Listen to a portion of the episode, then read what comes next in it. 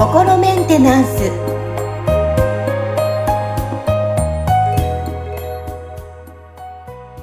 はい。皆さんいかがお過ごしでしょうか、えー、心メンテナンス。本日もアシスタント三上恵と気候ヒーラーの吉村隆二です。はい。吉村さん本日もよろしくお願いします。よろしくお願いしますをちょっと紹介していきたいと思いますよ。はい、えー、はい。ハンドルネーム、マハロカズさんから2通来ています。はい。はい、じゃまず1通目ご紹介しますね。えー、はじめまして。えー、吉村先生を知って1週間ほどの新参者ですが、えー、過去動画を一気見し、えー、先生のされていることが斬新すぎてめちゃくちゃハマっています。え最近寝言で叫ぶらしく自覚はありません。え小さい頃から貧乏で何かと金銭トラブルが起きやすいという思い込みのブロックがあります。え愛情には恵まれ感謝していますが、弟は重度の統合失調症で、え私の再婚相手もお金に縁がない同じブロックを持っているようです。また、離れて暮らす両親のうち、父へは普通に接しますが、母はもう高齢なのに、私はなぜか優しくできません。感謝はしてますが、優しくすると付け上がり、私の不利になる感覚が拭えません。企業に対するブロックがあり、悶々としています。クリアリングお願い申し上げます。まず、これが5つ目です。はい。はい。さあ、続いて2通目、えまたちょっと後日数日経ってお便りが届いておりました。はい、えー、吉村先生を知ってハマっていますよってお話もありました。で、彼女さんはですね、はい、ACT1 を先週から受けています。はい、えー、最近寝言で、えー、同じですね、叫ぶらしく、えー、自覚はありませんが、えー、多分、せっかく20年ぶりに、えー、最近人妻になられたということで、えー、蓋を開けてみたら、再婚相手は私よりもお金に縁がなく、えー、精神的にも幼くて、私は幻滅しています。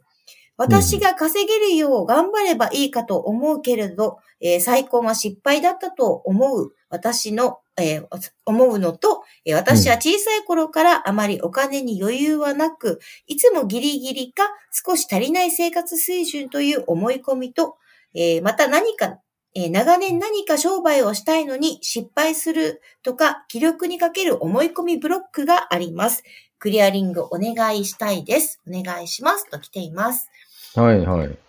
なるほどですね。ままず、その、えっ、と、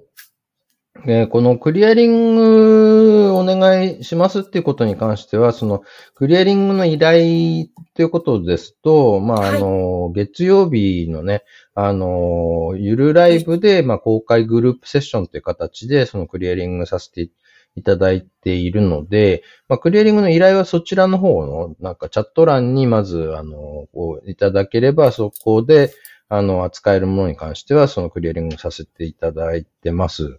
で、YouTube の方で、はい。そうですね、はい。うん、あの、だまあ、ちょっとだから、この、今回、そのクリアリングをここでするってことは、あの、ないんですけど、まずその、マハロカズさんが、その、どういったことで、その、お困りなのかみたいなところ、うん、で、その相談内容みたいなところでちょっとこう見させていただくと、結構その、なんていうのかな、いろんなことがなんかごっちゃになって、その一色体になってる感じがしますよね。そうですね。うん、はい。だからもう少しその、なんていうのかな、なんかこう、ご自身の今の状況っていうのを、こう、いくつかこう、あの、こう、分解して、この問題、この問題、この問題みたいな感じで、ちゃんとその区別して捉えた方が、その、まず取り扱いやすくなるんじゃないかなっていうのはありますよね。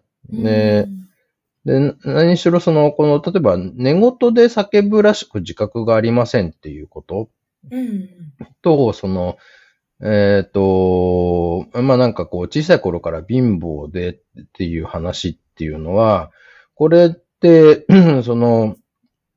同じ、あの、関係があるのかないのか、ちょっとよくわからないですよね。うん、そうですね。で、で、この二通目の方では、なんかその、ね、寝言で叫ぶらしく自覚はありませんが、えー、多分せっかく20年ぶりに、まあ、再婚されたけど、うん、その、なんか、ちょっとこう、なんだろうな、期待してたのと違ってたっていうようなことで、だから、こう、なんでしょうね。まあ、一応ご本人のなんか感覚としては、その、なんかこう、再婚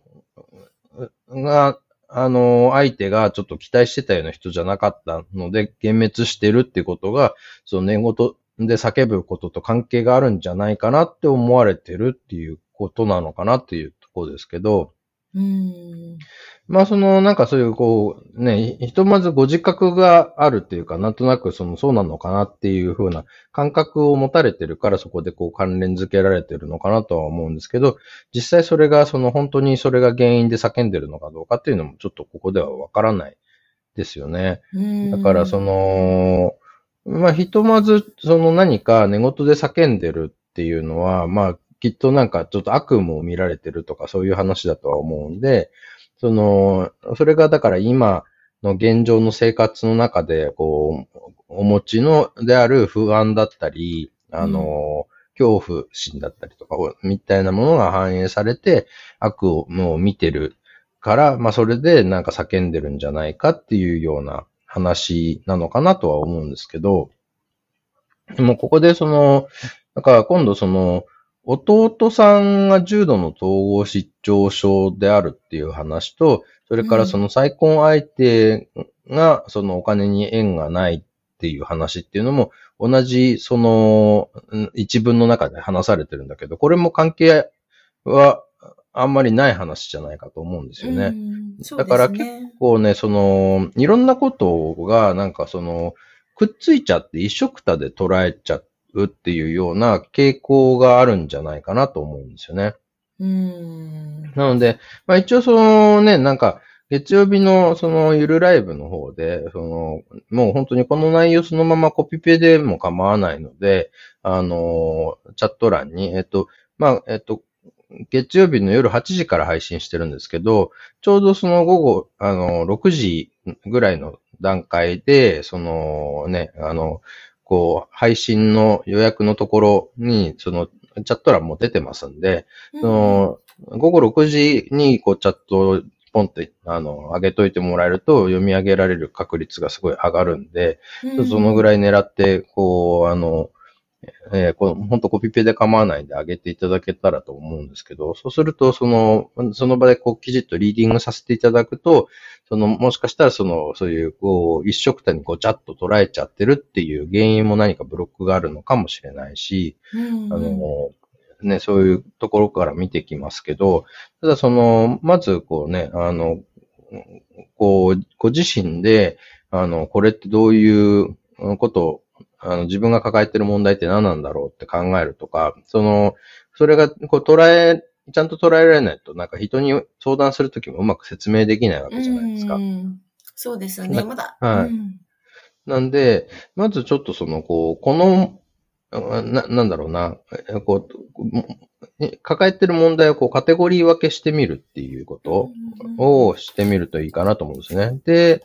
まあ、この全体、このね、2通のお便りの全体の中で一番よく出てきてるのはお金の話だと思うんですよ。うんうん。そうですね。で、うん、は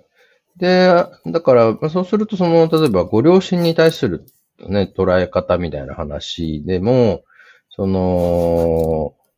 が、それと関係あるのかどうかっていうのも、ちょっとまだこの段階ではわからないですよね。うん、で、あと、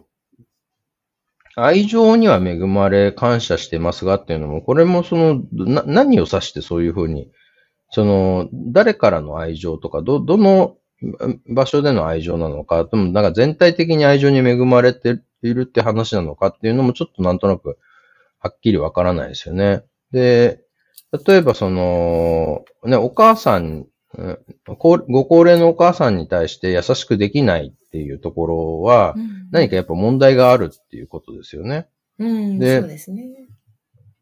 で、感謝はしてますが、優しくすると付け上がり、私に不利になる感覚が拭えませんっていうのは、これはどうなんでしょうね。実際にそのお母さんに優しくしたらお母さんが付け上がってきたっていうその、なんか事実があるのか、それとも、そんなことはないんだけど、そういう感覚があるために優しくできない、できてないって話なのかっていう、ここも、